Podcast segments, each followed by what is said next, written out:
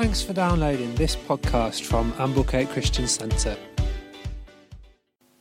So, welcome to this third and final podcast in this new series that we've called Kingdom Living God and Rest, uh, where we've been looking particularly at the subject of Sabbath, the whole idea of, of resting.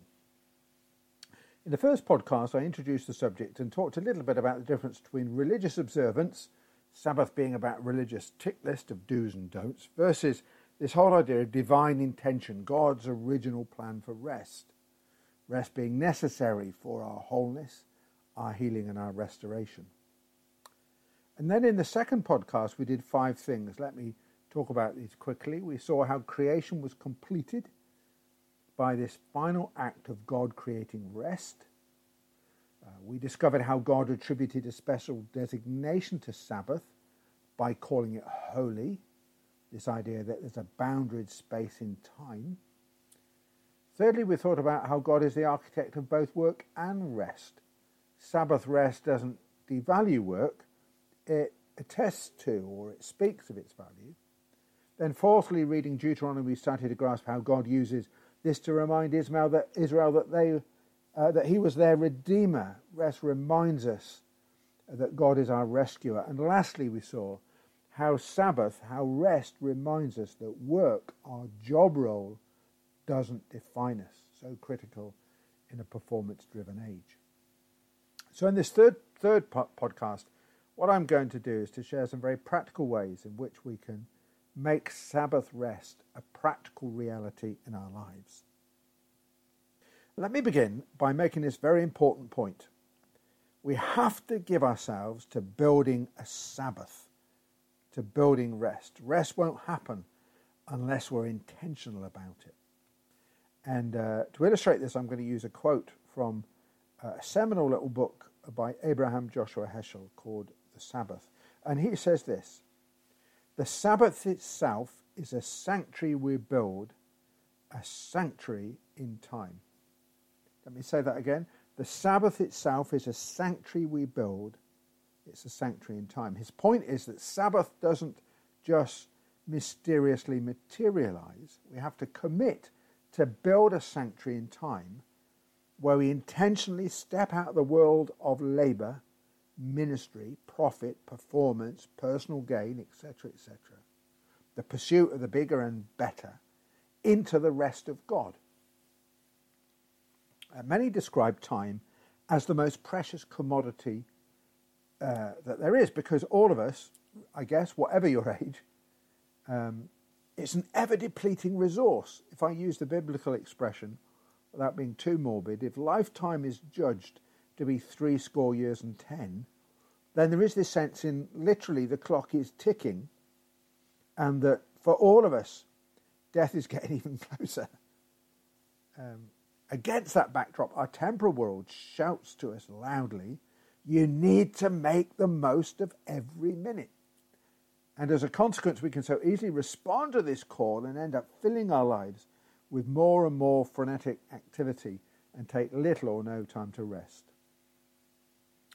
rather than taking some responsibility of exercising some control over time, we become prisoners to our prevailing performance driven culture. And often it feels like time is out of our hands. If I was to point us to one ancient rabbi, he suggests that the fundamental distinction separating the free man from the slave is indeed the control of time. He makes the point that the ultimate sentence takes time out of our hands and gives it to another. Trying to recover the control of time eh, for all of us is no mean feat. It really is difficult.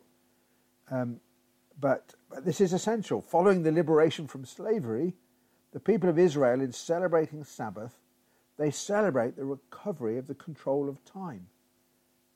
So, in that story, in redeeming Israel, God takes time out of the hands of the Egyptians, out of the pharaonic system that demands more and more and more, and gives it back to his people. A great thought. So that's all good stuff, Adrian, but how do we begin? How do we begin to build a sanctuary in time? Well, I'm going to suggest five ways that you can find rest for your souls. Try and be as practical as possible And this will be a shorter podcast than those that have been before. So, number one, firstly, how about trying? Be spontaneous. Let's call this time that's unplanned. For those of you who like everything planned out, this will be a little bit more difficult. But I'd encourage you, really give it a go. Take a day and do whatever comes into your mind or heart. Let me try and illustrate this in a, in a sort of, sort of uh, away from the book of Leviticus. Well, we read in this book about the Sabbath year for the land. Literally, uh, a whole year of rest for the land. So, this Sabbath year became a year in which the land was totally given over to rest. No crop was planted. The land simply yielded whatever happened to grow from it. It's a fascinating thought. This form of, let's call it complete work stoppage and ceasing from being governed by that ever growing jobs list helps us to avoid all forms of sort of planned, organized activity that can so easily become another form of work or labor.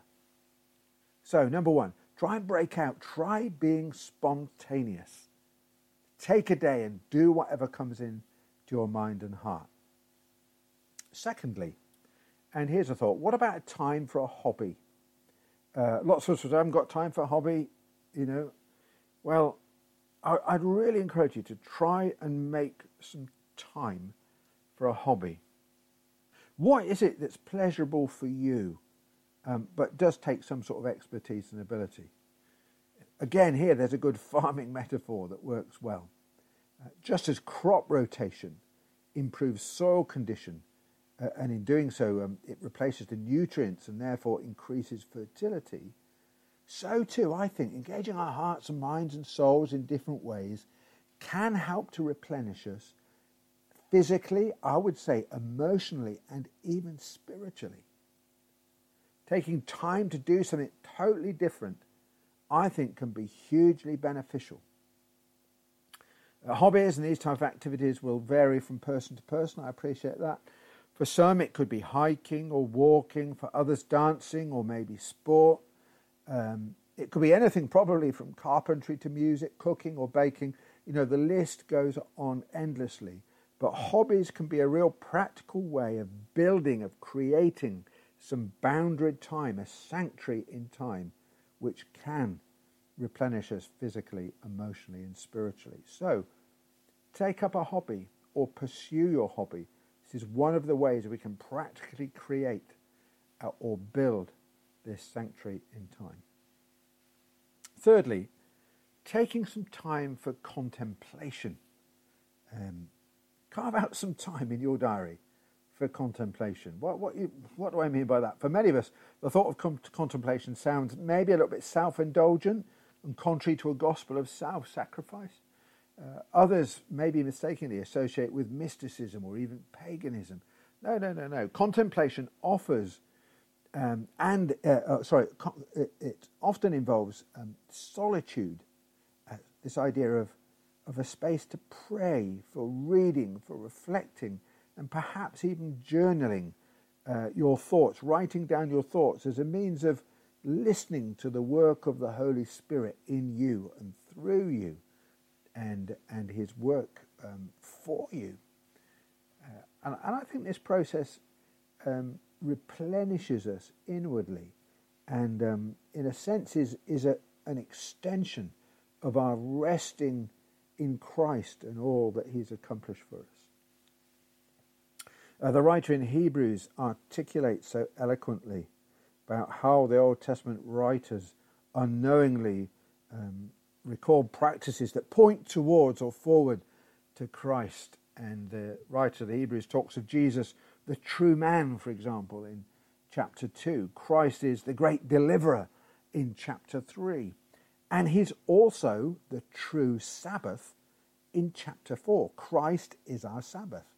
And then we read in chapter 5 about how Christ is the true high priest, etc. Read Hebrews for yourself. So Christ is our true Sabbath, our ultimate rest, is found in Christ. Hebrews 4 says this So there is a special rest still awaiting the people of God. let us enter the rest that God has established, not through our toil and our labour. Really interesting words, aren't they? Not through our toil and our labour, but through the finished work of Christ. So if we see Christ as our true Sabbath, then, then contemplation, reflection, prayer, journaling, reading has a great role in helping us to enter God's rest. So, as I've encouraged you to take up a hobby, uh, a, a hobby, even a hobby, or be spontaneous, I'd encourage you set aside some time to stop, to sit down, and to contemplate Christ. Fourthly, uh, and this is very difficult for us in, in our 20th century world, be present in the moment. Be present in the moment. So often, um, there's an endless variety and number of priorities all vying uh, to captivate our attention. You could say even that the promise of the 20th century that technology would make our lives easier seems to have already become this, this dim memory. In fact, it could be argued that they're compelling examples or instances where the opposite is actually true. Uh, for example, rather than labour saving, tablet technology in all its shapes and sizes seems to enslave us by adding to our never ending to do list. I've got videos to watch, I've got posts to make, I've got posts to catch up with, I've got things to like, I've got, you know, it really does demand a lot of our attention. And I think it's fair to say humanity in many ways seems more distracted today than ever before. And one of the ways we, we try and remedy this situation, our approach to dealing with these distractions is, um, is multitasking. Uh, multitasking has in, increasingly become the means by which we sort of manage this multitude of demands that require our time and concentration. And so, really, plate spinning has become the order of the day. Walter Brueggemann, in his book Sabbath as Resistance, puts it like this Multitasking is the drive to be more than we are, to control more than we do, to extend our power of effectiveness. Such practice yields a divided self with full attention given to nothing. Let me repeat that because it's a stunning little quote and I think very applicable to all of us. Multitasking is the drive to be more than we are, to control more than we do, to extend our power and effectiveness. Such practice yields a divided self with full attention given to nothing. Now, he really has told us in that little quote, but I think he could just be true. I was recently deeply challenged by a friend um, when they talked to me of their request to be present in the moment and to resist the endless number of voices uh, that, si- that seem to drive them on. So, um, let me challenge you stopping, standing still are behaviors that we need to recover from this frenetic, pressured schedule so many of us have. I really believe that. Genesis 1 and Genesis 2 give us the account of God contemplating and reflecting. We see God backing up and viewing all that He's made. As He stands back, He says, mm, It's good. It's good. You see, God has no distraction to defeat. He simply stands back and He takes time to be present in the moment. We somehow need to defeat distraction silence those voices that sort of beckon us forward, and take time to simply enjoy the beauty of God's world.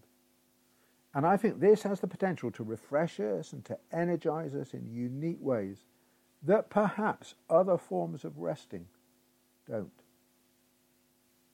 So, on our fourth practical suggestion, let me leave with you another thought from Abraham Joshua Heschel. And he says this it's not a thing that lends significance to a moment. It's a moment that lends significant significance to a thing. Let me say that again and try not to make such a hash of it. It's not a thing that lends significance to the moment. It's a moment that lends significance to a thing. So be present in the moment. And then, lastly, fifthly, take time with family and friends. Take time with family and friends. In Hebraic tradition, the Sabbath is seen as the single most important building block of being faithfully Jewish and indeed being faithful to God. Rest is at the core of their common collective life. On Friday nights, all work stops, family members return home, and they celebrate with a Shabbat meal, a Sabbath meal. The following 24 hours is seen as a time to connect, to connect with God, firstly, to connect with yourself, to connect with family, and of course, to connect with a wider Jewish nation. Stopping, that stopping word, is a critical key to sustaining all of their relationships. Well, I'm sure you say, well, we aren't Jewish, we aren't Jewish, and we're not, you know. And of course, you are absolutely right. But I wonder if there's something that we can learn from their faithfulness. We should take time to nurture and cherish relationships, intentionally creating time to spend with family and friends, giving them your full attention is of limitless value. As relational creatures, we're made in God's image. Living in isolation was never a part of God's scheme for us. Time spent with each other, free from distraction, the texting, the emails, the phone, can replenish us, renew us, and nourish us in ways that others cannot. Whether introvert or extrovert, being known and accepted for who you are comes through cultivating strong relational bonds. Switch off the TV then.